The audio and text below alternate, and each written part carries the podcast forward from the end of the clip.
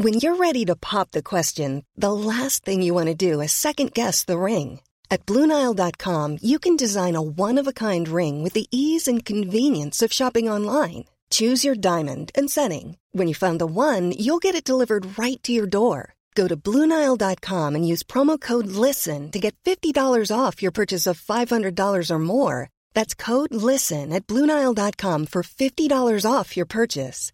Bluenile.com code LISTEN. Many of us have those stubborn pounds that seem impossible to lose, no matter how good we eat or how hard we work out. My solution is PlushCare. PlushCare is a leading telehealth provider with doctors who are there for you day and night to partner with you in your weight loss journey. They can prescribe FDA-approved weight loss medications like Wegovy and Zepbound for those who qualify. Plus, they accept most insurance plans. To get started, visit plushcare.com slash weight loss. That's plushcare.com slash weight loss. You're very welcome to uh, Wednesday afternoon's late lunch on LMFM radio. Well, she's blowing for sure and the rain is falling from the skies wow, it is getting rough out there this afternoon. I see in the south of the country, uh, certainly uh, the storm has hit severely, Storm Agnes, and it's on its way up the east coast as we speak. How severe will it be? Well, we'll see. Well, it certainly uh, deteriorated from early this morning. Early this morning was nice, uh, really, I have to say. I was up uh, at cockcrow as dawn broke, and it wasn't bad at all.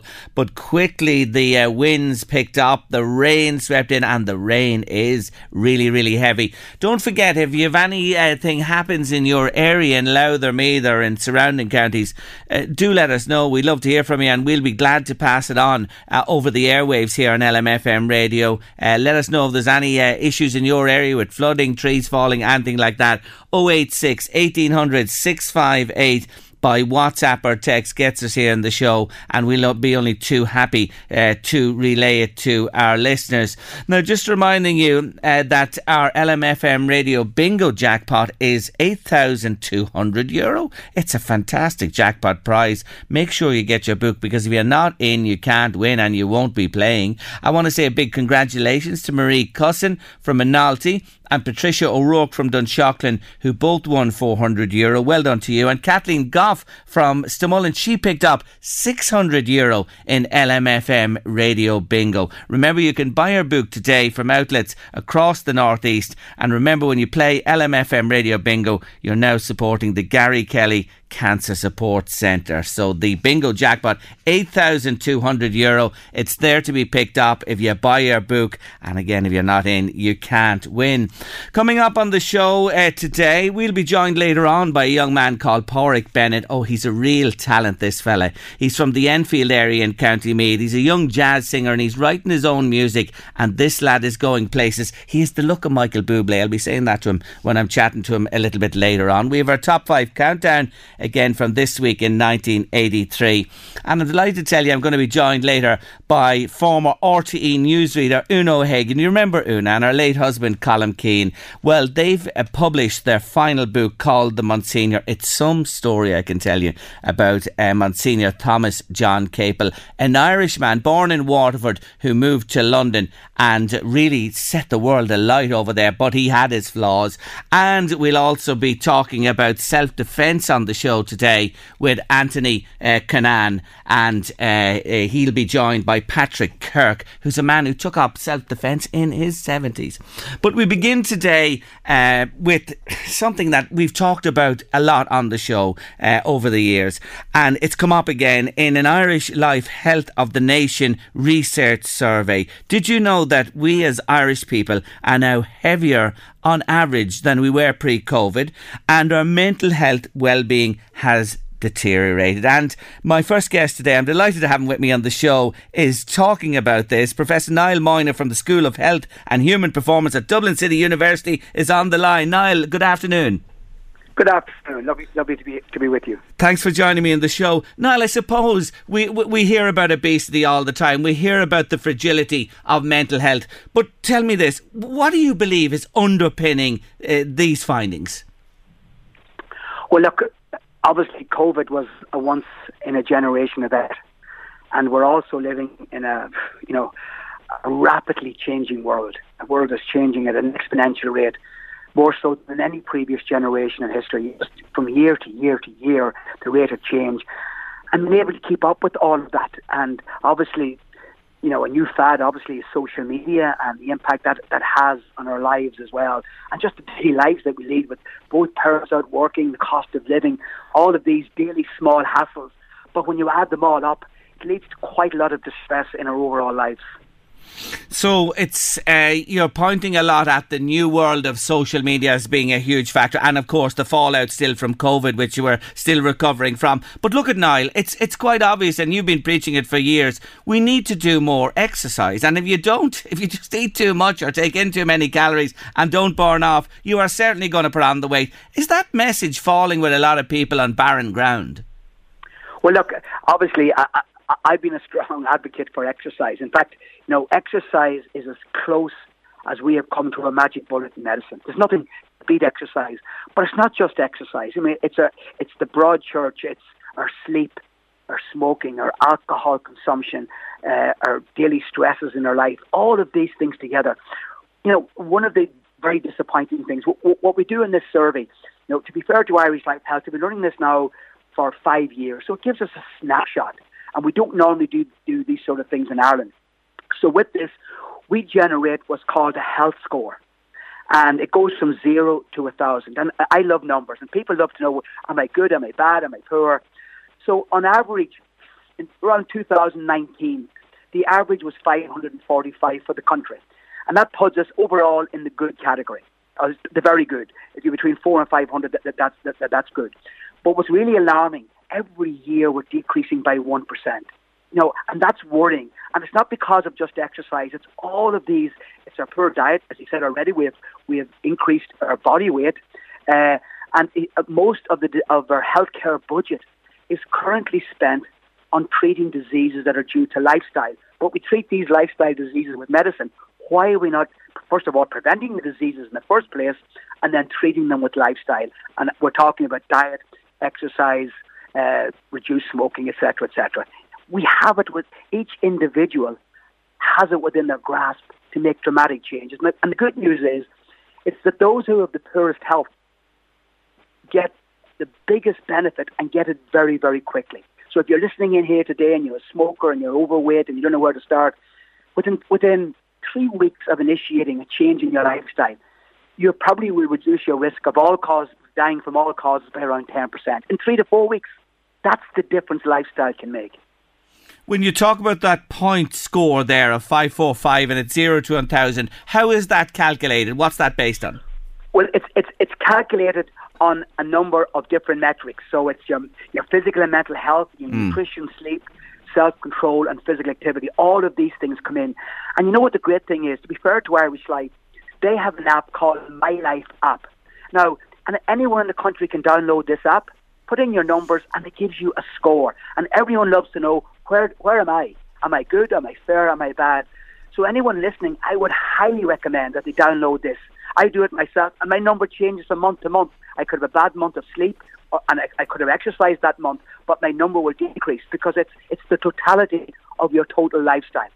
Uh, Niall, I feel like picking up my phone the minute and, and downloading it and looking at it myself, and I'm going to do that. I promise you uh, when I come off air today. And I think that that's a great one. The My Life app, folks. Go in there, put in your details, and you'll get your score, as Niall says. Talk to me about exercise for a moment. How much exercise should the average uh, adult be taking in a week? Well, it's recommended, and we need to be very careful here now about this discussion. It's recommended that we get a minimum of 30 minutes a day of moderate to vigorous intensity. Now, let's put that in perspective. That's going out for a walk. So a 30 minute walk a day will give you, if you say, for example, you do 30 minutes a day and then you go to 40 and 50, you don't get that much of an added benefit beyond 30 minutes a day. But the vast majority of us don't get that minimum amount. But I want to be very careful and I want to make sure your listener understands that any exercise is better than none. Mm. So if you can just get 10 minutes a day, that single bit of exercise, after you do that exercise, you feel better, is better, you fight off infections much better, you lower your blood pressure, your insulin sensitivity, all of these acute effects. And if you do it every day, your body adapts and that reduces your risk for developing these diseases. So if you can't get your 30 minutes, the important thing here is don't think, oh, I'm getting no benefit now even if it's five minutes a day, every day for the year, you're getting benefit. And the other thing, obviously, as we get older, it's extremely important that we maintain our muscle. We lose muscle very quickly, particularly after the age of 30, we start to lose it, but particularly after the age of 60, 70, we really lose it rapidly. And we can maintain most of our muscle by doing simple home-based exercises. Go into Google, look up simple exercises for the upper and lower body, and that can have a dramatic impact, not just on your ability to perform activities of daily living, but on your overall quality of life. What we eat too, Niall, of course, is the other part of this, the exercise and what we consume. And we're bombarded by sugar filled foods, convenience foods, processed foods. They're there to beat the band when you go to your local shop or supermarket.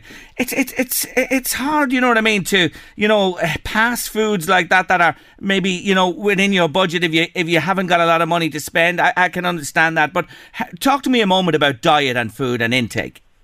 Well, look, you know, you, know, you know, how long do we have? Yeah, I know. you know, you know, it's it's that it's that just. I'm funny. I was giving a lecture to students this morning about this very point.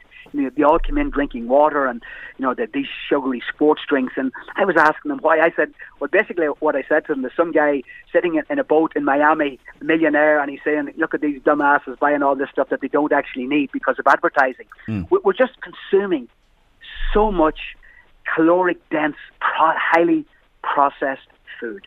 And I think this has occurred very rapidly in the last 30 to 40 years. And, you know, the marketing of the food and the type of food that's being produced now, it's, you know, it really makes us feel very good after we eat it. But we get hungry very, very quickly. And one of the big problems with the type of food, this highly processed food, what it does, it on a constant basis, we're releasing this hormone insulin. And every time you eat this processed food, insulin is elevated. And when insulin is increased in your body, you cannot burn fat. Mm. It closes off, it stops you burning fat, and it converts any extra calories that you have into fat. And we're doing this on a consistent. We live in a grazing culture. It used to be, you know, you break your fast in the morning, you have a lunch, and you have a dinner. Now we graze all day, and most of the grazing is on highly processed food. And I think, and the marketing to kids I even see here in DCU in the store that we have here, you walk in, and as soon as you walk in, it's just a bombardment of confectionery and sweets and one mm. thing and another. Mm. And once you start this at a very, very young age, it is very, very difficult to, to then change that behaviour. So look, the marketing of food and also the cost of healthy food now, you go into the store and it is more expensive to buy healthy food. And I think the government really need to take a really hard look at that. Why is all of this processed, you know, highly refined processed food, why is it cheaper than than whole food, uh, particularly from a nutritional perspective. Yeah. And it, it is an issue. And the marketing, we're talking like the food industry globally is a tr- multi-trillion dollar industry. And how do you fight you know, yes. their advertising and their influence on both children and adults. It's it, very difficult. It's difficult, it is. Niall, will you stay there a second? I have a few little ads to take. I want to talk to you more about the mental health side of things. Niall, we were talking about physical health there uh, before the break. Let's talk about the other side of our health, our mental health, and uh, this issue of loneliness. And again, uh, people are reporting the highest ever rates of self classified stress and anxiety in history. And yet, Niall, God, this country has come on so much. We all have so much. We don't probably realise it. Life isn't all that bad.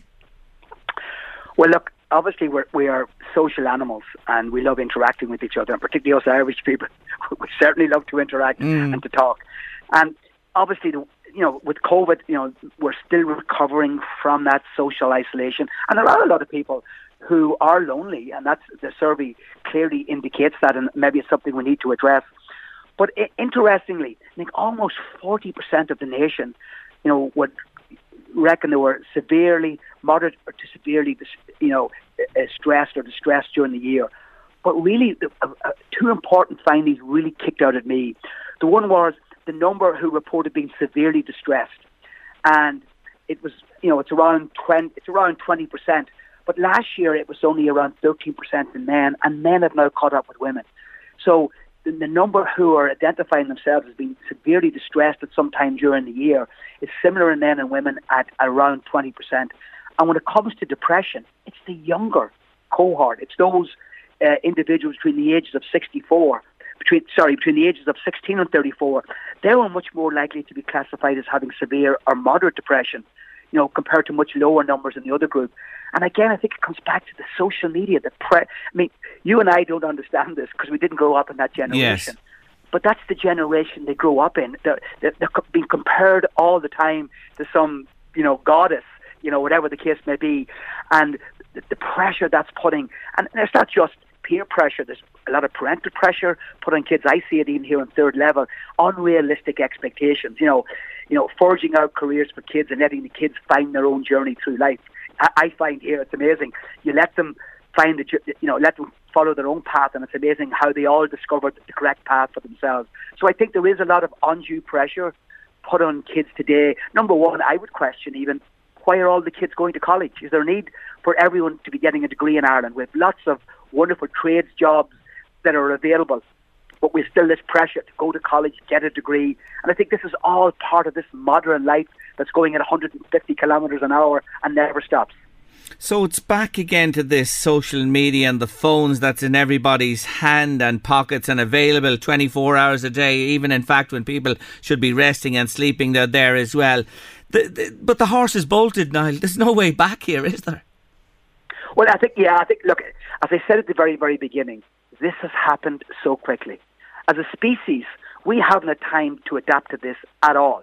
We're going to have to actually change the way that we live because, you know, we spend more time, you know, on screen than we do actually looking at each other in the face now. You know, think of it, rewind 30, 40 years ago, you know, you had to go outside and go over to a local kiosk, you know, most people to make a phone call, even 50 years ago. So the world has changed dramatically. And I think the other thing that we have to be very much aware of, you know, a lot of people are financially distressed at the moment. Look at the, uh, the, the, the, the energy bills that people are having to pay at the moment.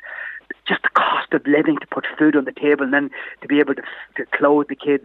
So all of these, you know, are stresses on top of all the other daily hassles that that we have to incur in the modern world. So it's probably just a perfect storm at the moment, and hopefully we can, you know, with the level of inflation that's starting now to abate, hopefully we can come out the other side of this and we can see these, those numbers uh, improving. But my concern is, you know, if you look at the numbers in most developed countries of the world, you hit the nail on the head. Once we start going in this trajectory where our overall health starts to decline, it is very, very difficult to arrest that. And I believe that we don't have a healthcare system.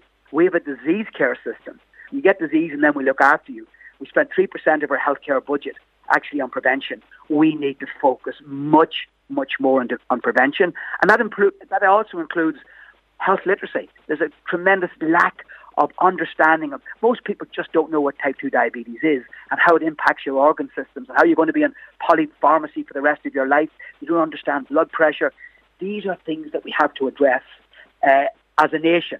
Uh, so I think we need a paradigm shift from this looking after diseases to preventing them in the first place because most of the diseases that we looked after, that we do look after, are entirely preventable or can be delayed by decades. So there are means and ways of doing this. We got to tackle it in a certain fashion, being led by government and the health people as well, and getting people to buy into this. I have to mention while you're with me, of course, you're well known in this neck of the woods because you spent time up here with Paddy Carr. I think when he was manager allowed, I remember you then well working in, in the in the setup there. So you're very familiar to lots of our listeners today. Is there any uh, truth in the rumour you're coming back with Ger Brennan if he gets the job? Oh, that's news. To, that's that's news to me. I'll have to. I'll have to. Have to, by the way, I did my leading cert in the Marist in Dundalk. Did you? So I would have a great graw for Louth in general. Yes. I always thought, believe it or not, that they have extremely natural footballers. I could mm. never understand if it's just a case, and Mickey Harte has clearly shown yes. that if, if they have the right attitude, Louth can compete with anyone. I, I'm delighted to see the improvements, and I've, you know, I've a great grow, and I would always, you know, I'd say to Monaghan because I lived there and I lived in secondary school there. I, I hopefully now they can continue the, the success that Mickey started. So you're not denying or confirming that if Ger Brennan got the Louth job, you'd be with him as I said, I'll have to talk to Jerry and find out what the, what the story. You, you to know more about this than I do. I thought I'd get an exclusive today from you. Not well, I had John with me. Anyway, just before we finish, one, one, one, one point I just want to come back to for a second, and this whole feeling of loneliness, uh, social isol- isolation. Yet we're more connected than ever. What do you say to people who feel lonely today? Reach out, reach out. There are there are so so many resources available today. No one should have to live in loneliness and isolation. And there are people there who will visit you. Uh, there are lots of clubs and society. What, what, in fact, one of the things that I would like to see is these local and national repositories. So if I'm lonely at home I, and I'm living in, in Drogheda, I should be able to look up Louth, Drogheda region, lonely, type in the word lonely, and I should see the services that are available to me. There are so many, but it's very ad hoc. It's all over the place. You have different organisations providing different services. We need to have a single repository that allows people who are lonely uh, to access that. And it's there's nothing worse. As I said, we are social creatures. We love interaction, particularly Irish people. And you know, it just it breaks my heart to think that some elderly person, you know, that children have left home and they're on their own for the first time. Please, please, please reach out. There is help, uh, and it's amazing the impact that can have on your life. Niall, it's been great to talk to you today. And uh, as you say, this is a snapshot and it's the fifth year and it's very, very worthwhile. And I say to people again, that app, the My Life app, download it now, put in your details and see where you are and keep an eye on it as well. And uh, more exercise, better eating, and uh, leave the phone down and the social media for a while and interact with your friends. I think that's the message I'm taking, the messages from our conversation today. It's been great to catch up with you. Thank you so much for your time. Lovely. Thanks a million. Take care. Take Bye-bye. care yourself. Bye bye. That's Professor Niall Moyna there uh, speaking to me about the findings of a recent survey from Irish Life. He is uh, Professor Niall Moyna from the School of Health and Human Performance at Dublin City University. Now, I did mention to you about uh, the weather out there at the moment. If you noticed anything in your travels or in your area, just got a message in there that there's a large tree down in on the Summerhill Dunboyne Road uh, at the corner near the, the nursing home. That's the Summerhill Dunboyne Road at the corner near the nursing home there. There's a large tree down there. And if you have any other information about uh, weather or things, uh, uh, that are happening in your area, please do let me know. Here's another one that's coming to us. Drogheda Termonfeckin Road is closed. There's a massive tree down at uh, Newtown Cross. So there you are, Drogheda Termonfeckin Road closed, big tree down at Newtown Cross. Hearing word of power cuts in the Duleek area, Duleek and County Meath, power cuts there. Uh, if you have an issue with the weather, trees down, flooding, power cuts, anything to tell us, please do let us know here in LMFM and we'll pass on the information to our many, many listeners. 086 1800 658 by WhatsApp or text. Now, self defence is something we really should all have a knowledge of. It's a very handy thing to know. Uh, many of us don't have a clue about it. And life travels on and it's not part of our lives. But we're going to hear from a man now who took up self defence in a later life. And uh, we'll also be joined on the line by Anthony Cunnane. He is the founder of Krav Maga. Anthony, good afternoon. And Patrick Kirk, hello to you. Hello, gentlemen. Uh, hello, Jerry. Well, Jerry. Great to have you both with me on the show today. Anthony, I'll start with yourself. How is business? Well, it's good. It's good. Things are going well, Jerry. Um, again, you know, the school's growing. Uh, we've a fantastic group at the moment, uh, great team, and also in the secondary schools as well. Uh, the programs are growing all the time. More schools coming on board, uh, so everything's looking good. Great, great uh, look out for the future. What about uh, young women? Are you getting more coming to you to learn the art of self defence? Uh, uh, like I said to you last time, uh, it's increasingly uh, it's, it's it's increasing all the time. Uh, I have a lot more girls now training in the school than ever before, uh, and also uh, again talking about young girls, there's a lot more all girls schools coming on uh, coming on board. Uh, the secondary schools uh, to teach these programs in the actual secondary schools as well. So there's a lot more girls being involved now in training self Louise was talking to you, uh, arranging this interview, and uh, she mentioned to you that when she's out walking, uh, and she might be alone at times, she has her car keys with her. She feels the security in having a bunch of keys in, in her hand. What do you say to that? I, I, I remember I spoke to Louise about this, um, and she, she actually mentioned that to me, and I told her, I said to her, look, you know, okay, that's fine. You have you have your car keys in your hand, but you have to know how to use them correctly and where to attack correctly.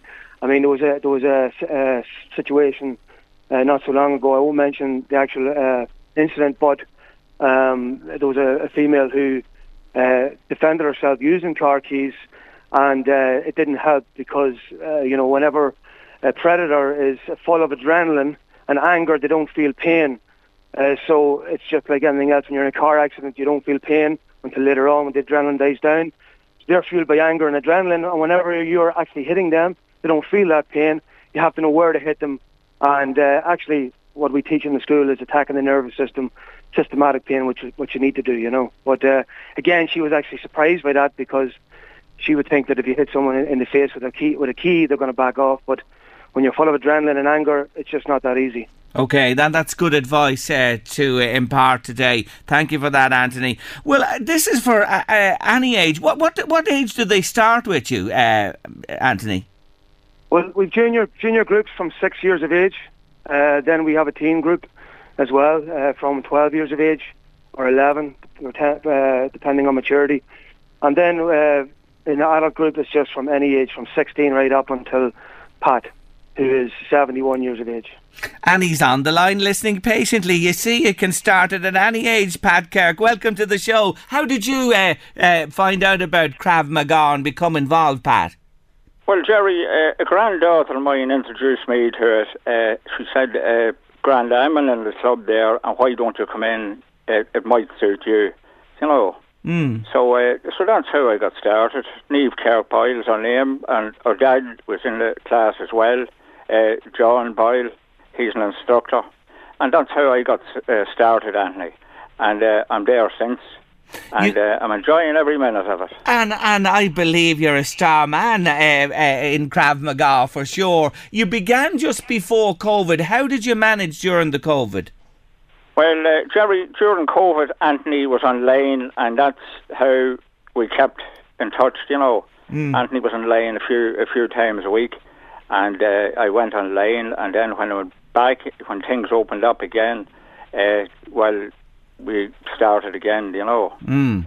But uh, like in the club, like there's, there's like there's over four, 40 different nationalities, and like there's there's you know like great crack in the club, like you know a great bunch of people. Yeah. You know, and like well, as Anthony said there, what I know is now in the last year, there's a lot of young people, younger people joining. You mm. know, and uh, an odd middle-aged fella like myself, you know.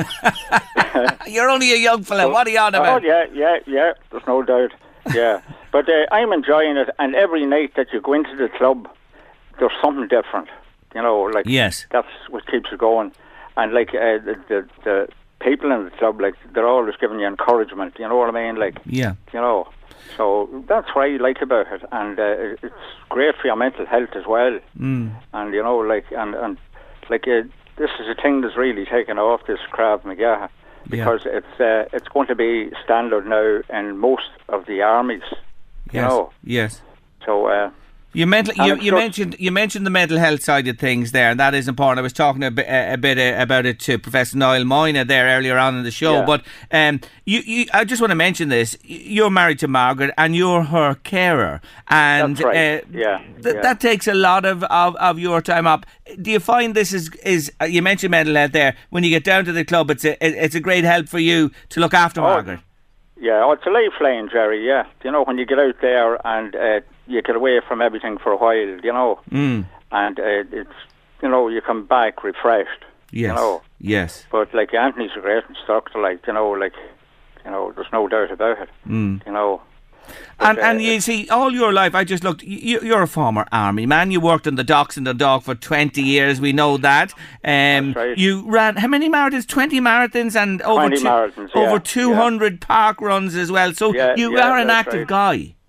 Oh yes, yeah. I like to keep doing something, Jerry. You know. Yeah.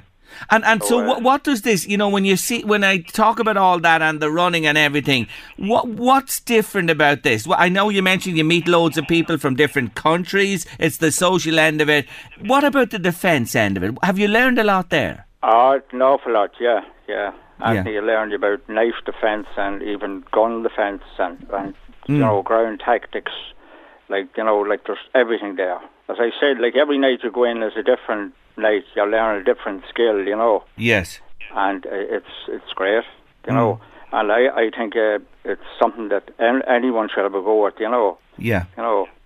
Anthony, like I meet young, I meet young people coming in, you know, that's Yeah. in the introductory course, like you know, and they see me coming out, you know, and Mm. they're saying, "Well, sure, if he can do it, well, sure, we can do it." You know what I mean? Like, Anthony, Anthony, is he the poster boy? Ju- I'm just smiling, Gary, because uh, you know he's he's such a great asset for the school, and uh, he doesn't realise just how much of a great asset he is for the school. Because a lot of a lot of other individuals in the school would look up to Pat, uh, and he wouldn't know that because uh, you know obviously they would like to see themselves at his age training as well, and uh, you know it's ju- it's just great to have him in the school, and, and like you say, he's, he's a great person, great positive attitude, and he fits in very well with the group. You know that's the way we are in the school. And for uh, people of an age, it's important for we mentioned girls there, we mentioned young people, and that, and everybody to understand how to defend themselves. But with people who, with the years, are clocking up like myself and uh, uh, and Pat there, it, it's even probably more important to know how to be aware of your surroundings and take care of yourself, Anthony. Of course, it's just uh, you know, it's not only like I said this to you before, Jerry. It's not only about physical skills. It's about safety knowledge. It's about being more observant, being more situational, having more situational alertness. You know, being more reactive, and also increasing your fitness level too. It's not just about the fighting skills that you learn, defensive Yes. skills that you learn. It's also there's so much more to it. The mental aspect of it as well. Like as Pat explained there, you know, there's so much more to it. You know. Uh, it's- uh, that's what people need to understand, I think, more than just, uh, oh, it looks very vicious because, well, if you're being attacked, you know, it's not going to be nice. It's not going to be a nice experience. It's going to Yeah. be traumatic.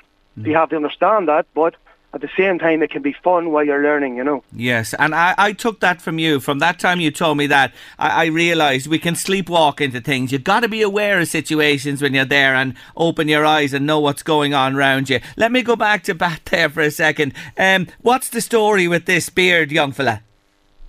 well, I grew that. Uh, uh, I was supposed to be in the Vikings, and then with COVID, then the lockdown, then I didn't get into it, and then the whole thing packed up, you know, and the set went north to Game of Thrones, you know, so that was the end of that. so I still, I still left it on, you know. I'll, I'll tell you one thing. It's a smart looking beard and there's a right length in it. I'll tell you one thing. You can grow a beard uh, for sure. Yeah, What's the yeah. secret? Oh, I don't know. I must be using the right fertilizer. I love it.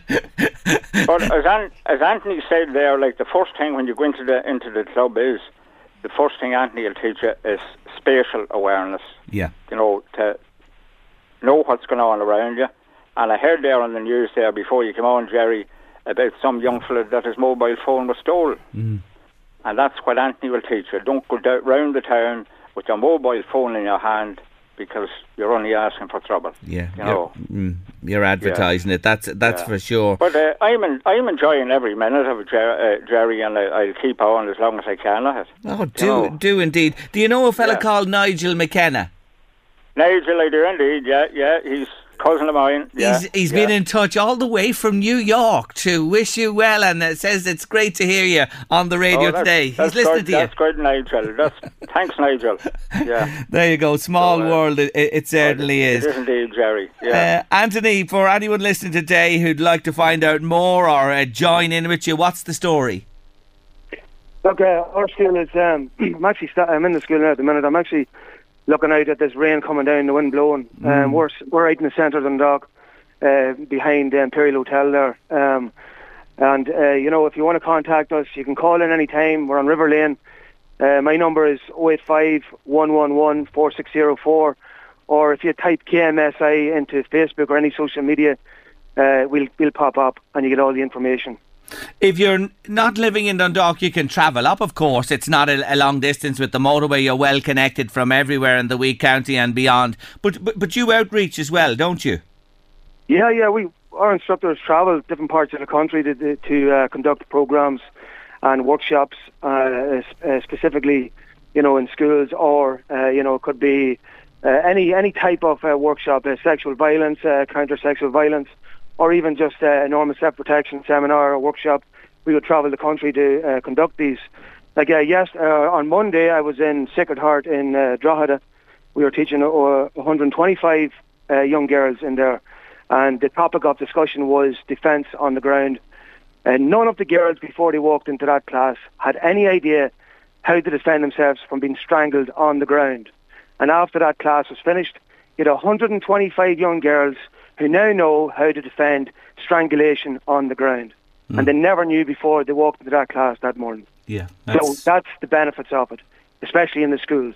Yeah, huge benefits indeed. You're great at what you do. Uh, check them out, Krav Maga, K R A V M A G I. You'll get all the details there if you check it out online. You're doing great stuff. You really are. Wonderful work. And Pat, finally to you, keep.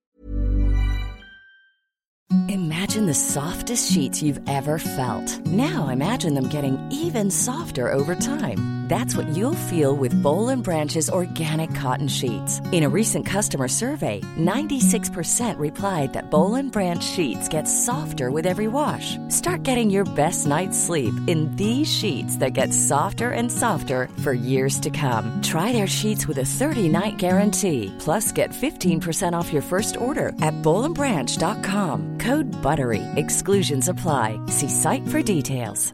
Ready to pop the question? The jewelers at BlueNile.com have got sparkle down to a science with beautiful lab grown diamonds worthy of your most brilliant moments. Their lab grown diamonds are independently graded and guaranteed identical to natural diamonds, and they're ready to ship to your door. Go to Bluenile.com and use promo code LISTEN to get $50 off your purchase of $500 or more. That's code LISTEN at Bluenile.com for $50 off. Bluenile.com code LISTEN. Many of us have those stubborn pounds that seem impossible to lose, no matter how good we eat or how hard we work out. My solution is PlushCare. PlushCare is a leading telehealth provider with doctors who are there for you day and night to partner with you in your weight loss journey. They can prescribe FDA-approved weight loss medications like Wegovy and Zepbound for those who qualify. Plus, they accept most insurance plans.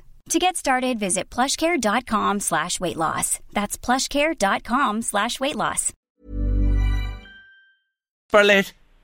Oh, yeah, definitely, Jerry.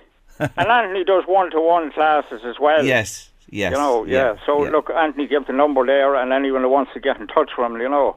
Well, listen, so, you're fantastic yeah. and you're a great guy and uh, keep her going. But for today, thank you both so much for joining me on the show, Anthony and Patrick. Lovely to talk to you. Take Thanks, care. Jerry. Right, Take care of yourselves. Bye bye. Bye bye. Uh, I tell you, Anthony Canaan, he's one great fellow, and uh, what he's just that example there with the school, isn't it fantastic? It really, really is. Uh, there's a tree down at Greenmount blocking one side of the road for traffic heading towards Dunleer. A listener says you've got to approach it with caution. That's Greenmount in County Louth. A tree down blocking one side of the road heading towards Dunleer. She's blowing, it's raining, there are problems out there. Slow down, take care, don't go out if you don't have to. If you have any disruption in your area, I say it again, let me know 086 1800 658 by WhatsApp or text, and I'll be very happy to relay it to the listeners.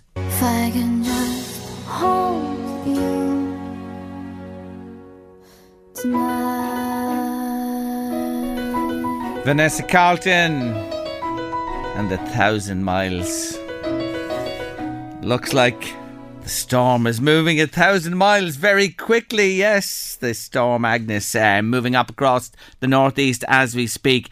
A large tree down across the main road between Castlebellingham and Dunleer, just opposite IFM. A listener has been on to tell us please do take care out there on the roads and it is wet as well, storm raging, and there are difficulties happening across the northeast. If there's any issue in your area, I say to you again, you're quite welcome to let me know. 086 1800 658 by WhatsApp or text gets us here, and we'll pass on the information for sure. Vera was in touch to say she really enjoyed the interview with uh, Anthony and Patrick. We are talking about self defence just a wee while ago.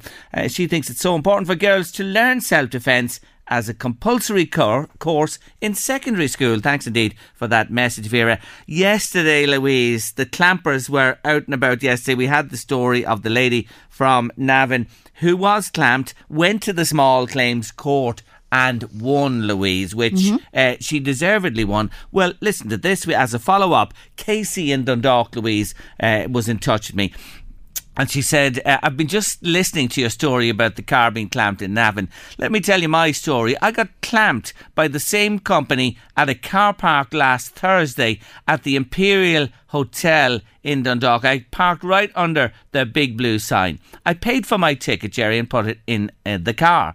I had a hair appointment in Mizu at 12.30. I came out and there was a big yellow clamp on the car. I honestly believe they were sitting watching me because the time was only just up.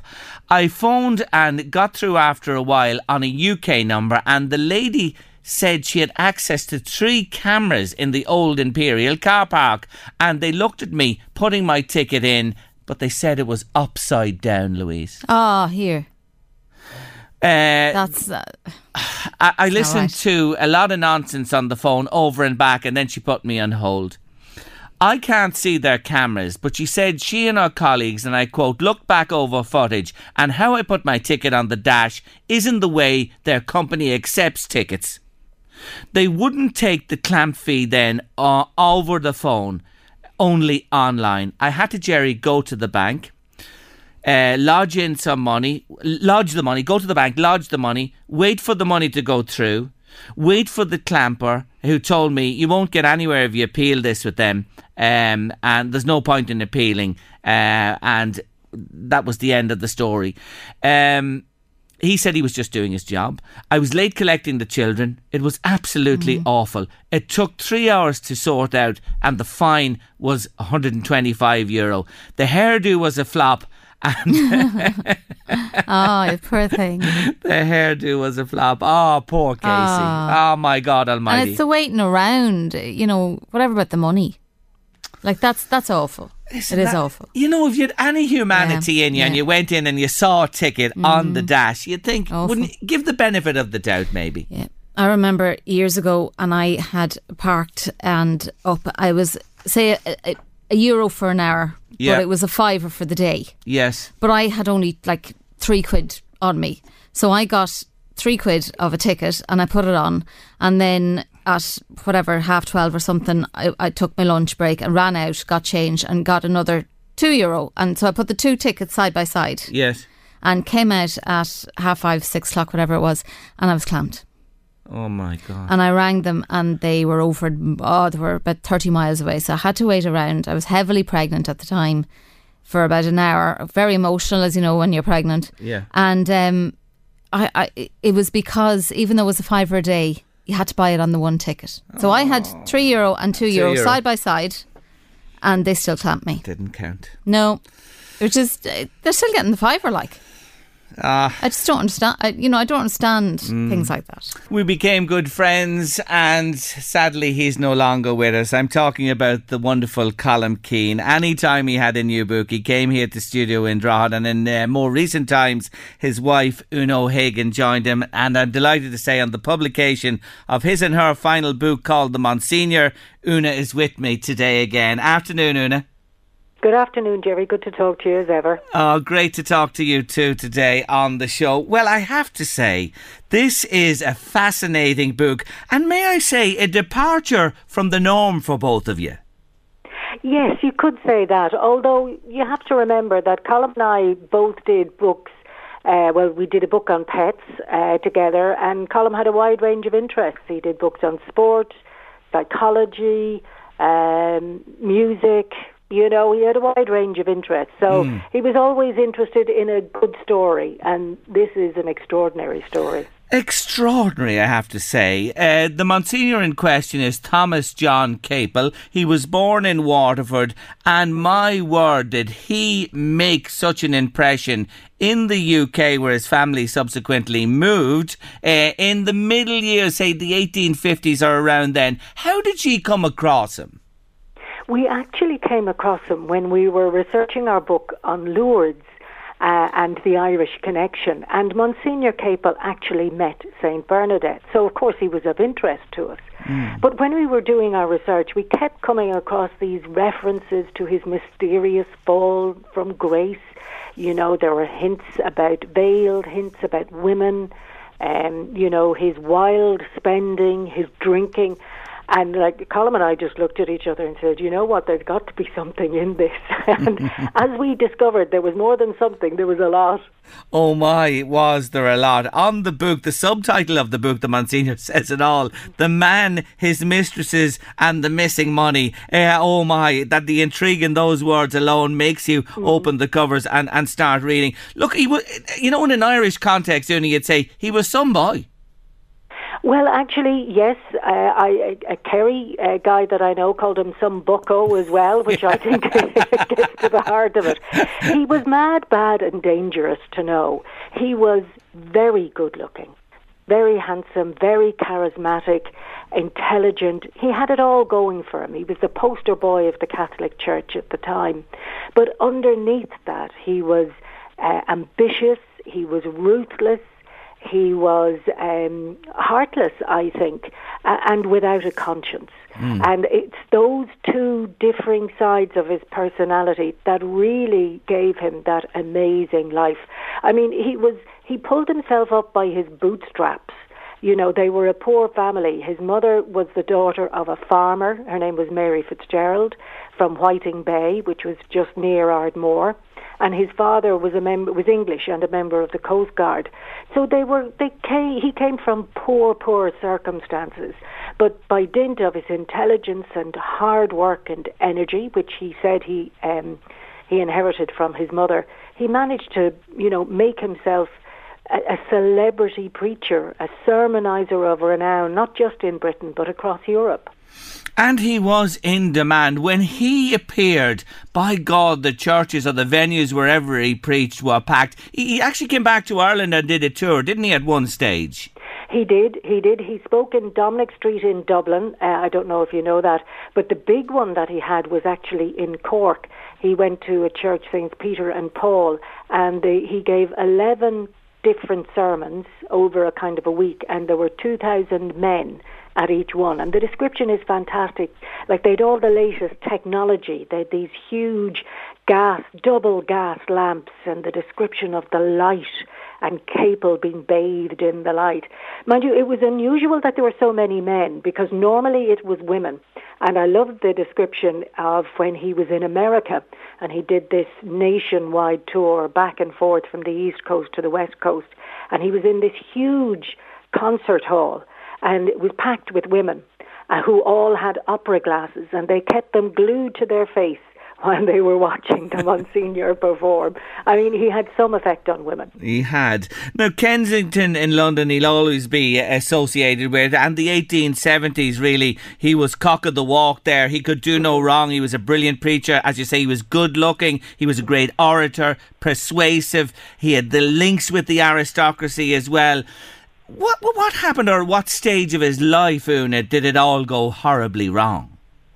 Well, the first record that we came of a complaint against him was around the early 1870s, but it was actually towards the end of de- that decade that things began to fall apart. And really, it was because his behaviour was so outrageous that the church eventually decided, you know, to take some action against him. Uh, I mean, his boss, Cardinal Manning, was a good man. But for example, that first complaint that, that we found out about, that was from two sisters whom Capel received into the Catholic Church. And they accused him of acting immodestly towards them and towards their servant. And they complained twice to Cardinal Manning, but he did nothing. Uh, but the key to it really was a young woman, a lovely young woman called Mary Sturton, her mother was, was actually from Tipperary, from Bloomfield House in Tipperary. And uh, Mary did not get on with her mother. Now, they were a wealthy family, but Mary's mother held the purse strings. Um, and Mary made a mistake. She had a brief affair with a married man. She was introduced to Capel. Somebody decided that, you know, she needed Capel's spiritual advice, and that was a very bad idea. Anyway, I won't go into the into the gory details of it.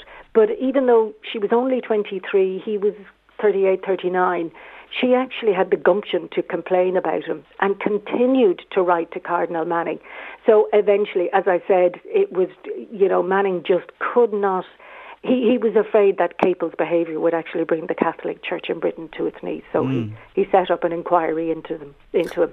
he was moved though, and like this is resonance with more recent times here mm-hmm. in Ireland when when his boss couldn't handle him. All they did was move him somewhere else, and his dalliances continued. Yes. I mean, they wanted him to go to America. that was first in Westminster. When when Capel was found guilty um, by the, the inquiry in Westminster, he didn't take his you know punishment lightly. He went to Rome and fought for three years um, against the decision. Uh, he didn't succeed, but they what they did was very strange. There were 13 cardinals decided he wasn't guilty, but he wasn't innocent either. So, you know, you need to think of, you need a few hours to get your head around that. Yes. But eventually the Pope said, why doesn't he go and hide in America? And that was the great plan. Everybody approved of it. But your people, when he went to America, didn't hide at all, you know? Um, I mean, there's the, the story I love where he was um, invited, he was a guest of honour at the uh, a gala banquet dinner uh, held by the New York police and superintendents. And there were, uh, oh, in the very fancy Delmonico's restaurant, of course, and there were but 200 guests, 600 bottles of wine were drunk, and Capel seems to have drunk an awful lot of them because uh, there was a, an eyewitness at the event who said that he had never seen a man as drunk as Capel. He was absolutely paralysed. So the Monsignor felt he had, this got out, the Monsignor felt he had to apologise to uh, Cardinal McCloskey of New York, and he, he blamed the smoke, which I think has to be one of the most original excuses ever. He said the smoke made him dizzy. It always had this effect on him. He forgot his speech, and basically that's why he was scuttered, although he didn't use that word. Una, we just stay there a second. I have a short break to take. I want to uh, continue sure. the conversation. This is so interesting. The book is called The Monsignor. Una O'Hagan's with me. We'll be back in a moment. We're talking about Monsignor Thomas John Capel, the subject of a fascinating new book called The Monsignor by Colm Keane and Una O'Hagan. And Una is with me this afternoon on Late Lunch. A philanderer, uh, well, uh, uh, unbelievable philanderer, Una, as you were mentioned there. There were so many women uh, at this side of the Atlantic and the far side as well. The other thing about him, Peter's Pence, and I, I remember learning about this Peter's Pence. It was a fund in the church set up to fight poverty. Um, mm-hmm. it, it, it, it helped this man as well. He helped himself to it, didn't he? He did in a spectacular way. I mean, I think it's still going today. It's it the is. Pope's charity. Yes. And uh, Capel obviously made a huge impression on a very wealthy woman called Alice Bowler. She was in Cincinnati. And she gave him a check for a thousand dollars. Now, a thousand dollars, I think, would have been around twenty-five thousand dollars in today's money. Mm. It was an awful lot of money, and this was to go to Peter, to the Peters Pence Fund, and uh, in those days, and in fact, they did it up to well, maybe twenty or thirty years ago in Ireland. When you issued a check, the check, when it was cashed, would come back to you. So when Capel cashed the check, the money, the, the check came back to uh, Alice Bowler, and she saw that it had been cashed in Tiffany's, the jewelers in New York, very upmarket. Mm. And she was thinking, I wonder why, what he spent it on. So she got in con- wrote to Tiffany's, got in contact with him, said, "What did uh, Monsignor Capel spend this on?" And it turned out to have been a diamond bracelet. So you just wonder who was the recipient of the diamond bracelet. Yes. He was an appalling snob too, wasn't he? Oh God, he was such a social climber. Yeah. I mean, he really was. I think the best example of that is he was in Oxford. Uh, one of his biggest achievements was where, when he managed to convert the richest man in the world to, to Catholicism. Um, he ended up in Oxford because that's where the Marquis of Bute was. And uh, after just a few months there, apparently reporters would, would comment on, on this beautiful university Oxford accent that could just transport you to, to the university town. And he hadn't even gone to the university, you know. Yes. He was he was extraordinary. The other thing I want to say is that he was also he, he took money from people, you know, which like it really showed he had no conscience. Um, mm. You know, to women in particular who who just couldn't afford it. There was one woman um, who, you know, she had come into a bit of money. She was uh, she wasn't wealthy, but she had a bit of money. She was a servant, and this little nest egg was to keep her going for the rest of, the, of her life. Because don't forget, there weren't any pensions or anything like that. And he he took it for her, promising he'd get a better rate of interest for her. Of course, she never saw the money again. I mean, yeah, that's, shocking. That's. Shocking stuff. Yeah. And when you mention all this about him, he had so much talent and ability and that persuasive aspect to him. Yeah. But on the downside, the philandering, the stealing, uh, you know, the drinking, which he, he, as my mother used to say, he drink like air and dry, uh, and, and, Yeah. and that was him for sure. Yet the collar protected him, Una. It did, absolutely. There were, as I said, Cardinal Manning and wanting to protect the church kind of saved him.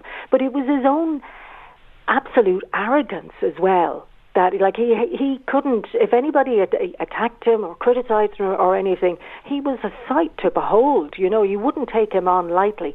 But yeah, the clerical collar, it was like I don't know, just a a kind of a superpower that he had. It it protected him for a very very long time. But I think even even Capel, it would it was the sheer scale of what he was at that they, they just couldn't they couldn't keep a lid on it anymore. I mean, if I can tell you just one other story about um, Sergeant Schmidtberger. This again, he was in America. This is what the guy was doing, and. Um, Capel met, uh, he was a police officer, met him in the West 30th police station. And Schmidberger, big, big man, was showing Capel the, the New York Police Club that he was holding. And he said, I, I can disable anybody with this uh, club in just a couple of minutes. And Capel said, No, you couldn't do that to me. Anyway, eventually, Schmidberger took on Capel. And uh, within minutes, apparently, Capel had Schmidberger on, on his back and standing over him shouting, "This is the church triumphant." so you could couldn't have that thing, that kind of thing, getting out, particularly in America. The newspapers were very, very quick to publish anything they heard. You know. Yeah, he was a rogue. You know what I mean? Oh, he yeah. really was a man of the cloth, but like he had so many, uh, you know, downsides to him as well. It is an absolutely fascinating story. Just back to the women for a moment before we finish. Coco Chanel and this man.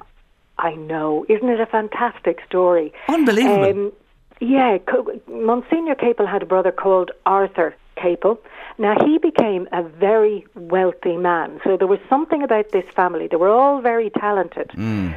Eh, So Arthur Capel made an, an awful lot of money in kind of um, lo- logistics. Yes. That's what you'd call it nowadays. And he had a son also call, called Arthur, but better known as Boy Capel. And anybody who knows anything about Coco Chanel, this guy was absolutely crucial to Coco Chanel becoming the global name that she became because he was her lover. He was the love of her life and he gave her the money to start up her business. Not only that, but she took the inspiration for her designs from his clothing. There's a lovely photograph on the internet. You should, really should look it up if you if you can find it. Yes. He's leaning against um, uh, a fireplace and he's wearing a beautiful tailored jacket. It's absolutely Oh, it's- stunning. He looks fantastic. Yes. And of course, that's where Kate Yeah. Chanel got her um, got her inspiration Yeah. from. But the the total irony of it is that in Coco Chanel's apartment, to this day, on one of her mantelpieces, there is a bust of, Of this fella.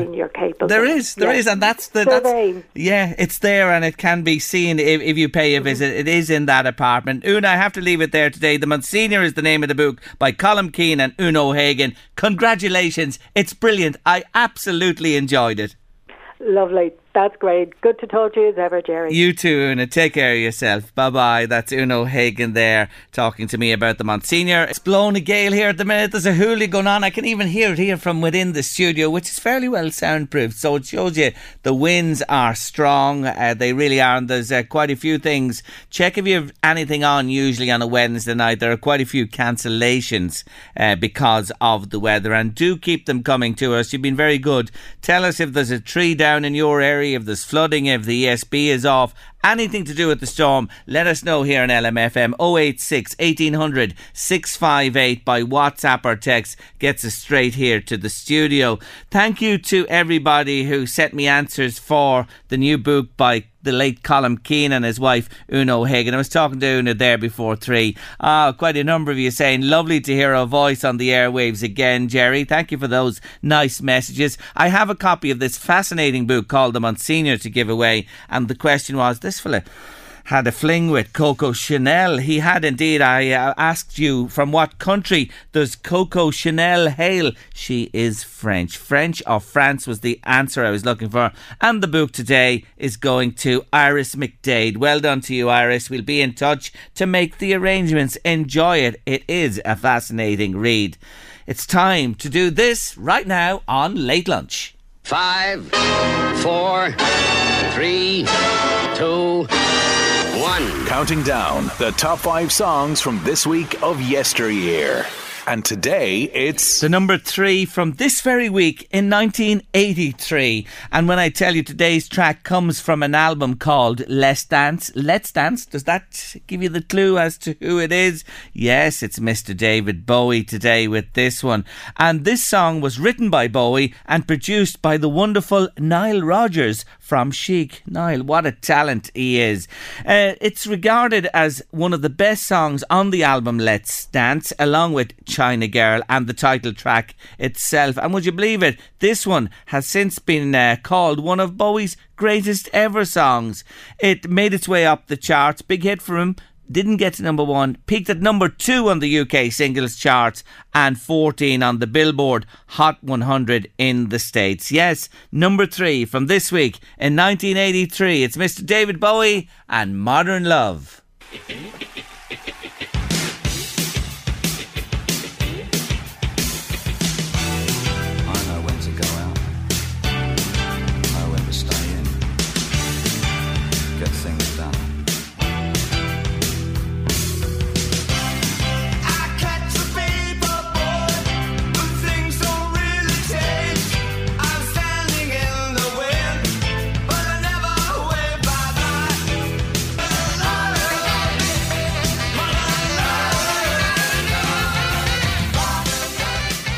David Bowie and Modern Love is our number three in our top five countdown from this week in 1983. Um, getting reports from Kells that the sun is shining there. Thank you indeed for that. Um, good uh, God, there's another one from a listener, and I understand what you're saying. Hi, Jerry. An airplane went across low flying my house in Maharat just there now. I wouldn't like to be on a plane today. I would not. Oh, listen, I don't mind flying at all, but I have to say to you, I'd be. Uh, in trouble today on the plane. I would be really nervous. Imagine coming into land in those winds. You'd be buffeted about. And if you're a nervy flyer at all, oh my, oh my. Could be a lot of cleaning to be done on airplanes today if they get down on the ground safely. I hope they all do and there's no issue with them. But there you go. Yes, you're right there. I would not like to be flying today. That is for sure. Uh, another picture sent to me there from Navan of a beautiful rainbow in Navan. Oh, the most beautiful picture. That is wonderful. Who are you that sent me that picture in by WhatsApp just now? It's a spectacular rainbow with a house that's a picture. That's a picture and a half. Get that one saved and framed. I love it. A lovely rainbow in Navan at the moment. The storm's going to blow through, that's for sure, but we got to take care. Any news? 086 1800 658 by WhatsApp or text. Let us know. Final break of the afternoon, and afterwards, we hear from a young man from just outside Enfield in Meath, and he's a rising star when it comes to jazz and jazz music. My good friend Cecilia Quine has been on to say they have a rainbow Naas too. Should they have everything in Naas? Have you had anything up this neck of the woods? They'd have it in Naas as well. Good to hear from you this afternoon. Hope you're staying safe from the wild weather. Now, my next guest is a young man from the Enfield area in County Meath, and he's making waves in the world of jazz. Afternoon, I'll say to Padraig Bennett. Hello, Padraig. Hi, how are you getting on? I'm getting on well. Thanks for joining me on the show. You're a young lad, 19 years of age, going down the jazz route. I don't mean this disrespectfully, but for a young man, it's an unusual path, isn't it? Well, yes, uh, I would, I, I would say, well, not unusual, but I, you know, try my best to kind of try to branch out and write in as many different genres as I can. Yes, and it's great to see, I have to say, because you are a multi talented musician guitar, violin, a lovely voice as well. Take us back. Where does the music come from? When did it begin for you? Uh, well, I started violin lessons at the age of seven, and uh, I I remember I had to get surgery done to get it removed off my neck because I was practicing too much. but uh, I yeah, but uh, from a very young age, I've loved music, and it's I I'm lucky enough to be able to pursue it now in college, studying music education. Great stuff. So you are uh, associated with the Royal Irish Academy of Music. I know that. And what are you studying at Trinity at the minute? Um, music education. So it's a four-year course uh, to become a secondary school music teacher. Very good. And uh, you mentioned the violin as well. The guitar does the does when you when you start with violin, does guitar come easily then? Well, I I started the guitar when I was about I'd say first year, so it would have been twelve or thirteen. But uh, I I well going from one to the other. Uh, the strings are actually the other way around, but uh, but yeah, I I coming from a string instrument, I suppose it was easier to move from that than say to something like the saxophone. And you, the sax, of course, a, a, fantastic jazz instrument. You are writing your own stuff and recording. This is all your own material. Yes, yes. So, you know, where do you draw that inspiration from? Who are your heroes in the world of jazz? Uh, well, to be honest, I got into jazz because of uh, the because of the saxophone player who had played on the record, uh, Brian Clinton. Uh, he's a good friend of mine in college, and he just started in, introducing me to a lot of pieces that we would have done in the college big band and that. And so the record was kind of inspired by that kind of side of things and starting to kind of get into it, and, and you know, me trying to write something that's similar to what we would have been playing together. You, you released an EP back, I know, in 2021 called The Future Ahead, and that went well for you. Yeah, thankfully it got it got a good bit of airtime from stations, including LMFM. So again, thanks you for that. It's you know any kind of support is really appreciated by you know independent artists. So appreciate all the work you do. And then following on from that, you've been busy performing in theatres and venues across the country and at different events. Yes, I was there. Uh, I had done a couple uh, kind of big gigs there in the last year. Of uh, I opened up for Pete Best show there in the Lost Lane Theatre on Grafton Street, and as well I had a, I was lucky enough to be able to perform uh, a half hour slot in the Ballyshannon Folk Festival. So kind of a few big gigs there, and kind of hopefully a few more big ones to come. Yeah, you're making waves for sure. I, am looking at you here. I'm looking at the sleeve of of your new uh, single called Broadway, and we'll talk about that in a second.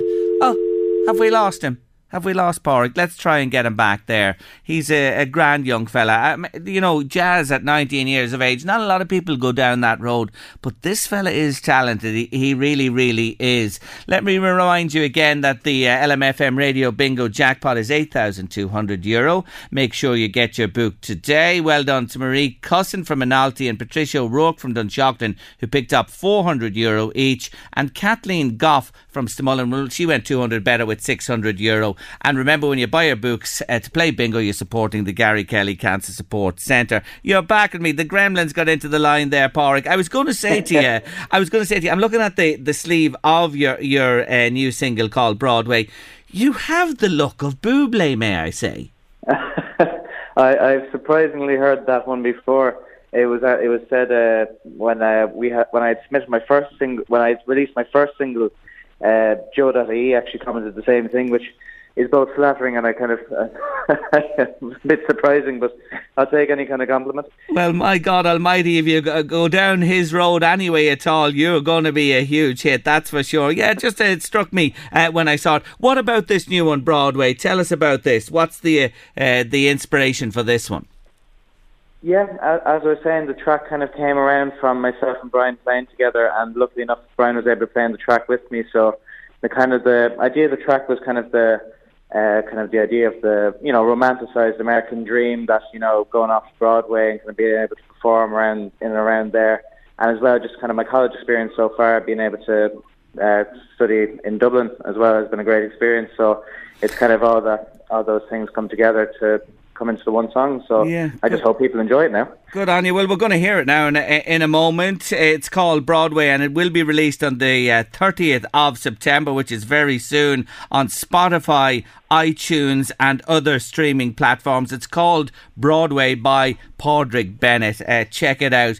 Listen, I wish you well with all you do. Thank you for joining me today and good luck with this uh, new single. I like it. I've been listening to it for the last few days. And uh, thanks for joining me on Late Lunch today, Padraig.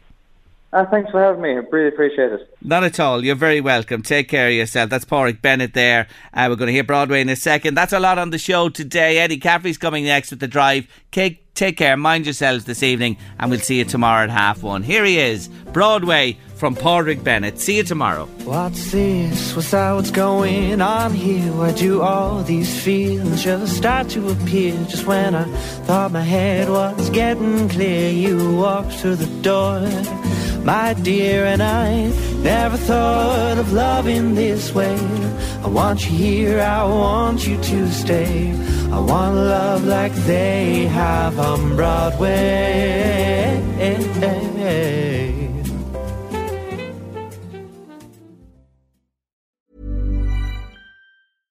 Imagine the softest sheets you've ever felt. Now imagine them getting even softer over time. That's what you'll feel with Bowl and Branch's organic cotton sheets. In a recent customer survey, 96% replied that Bowl and Branch sheets get softer with every wash. Start getting your best night's sleep in these sheets that get softer and softer for years to come. Try their sheets with a 30-night guarantee. Plus, get 15% off your first order at bowlandbranch.com. Code BUTTERY. Exclusions apply. See site for details. When you make decisions for your company, you look for the no-brainers. If you have a lot of mailing to do, stamps.com is the ultimate no-brainer. Use the stamps.com mobile app to mail everything you need to keep your business running with up to 89% off USPS and UPS. Make the same no-brainer decision as over 1 million other businesses with stamps.com. Use code PROGRAM for a special offer. That's stamps.com, code PROGRAM.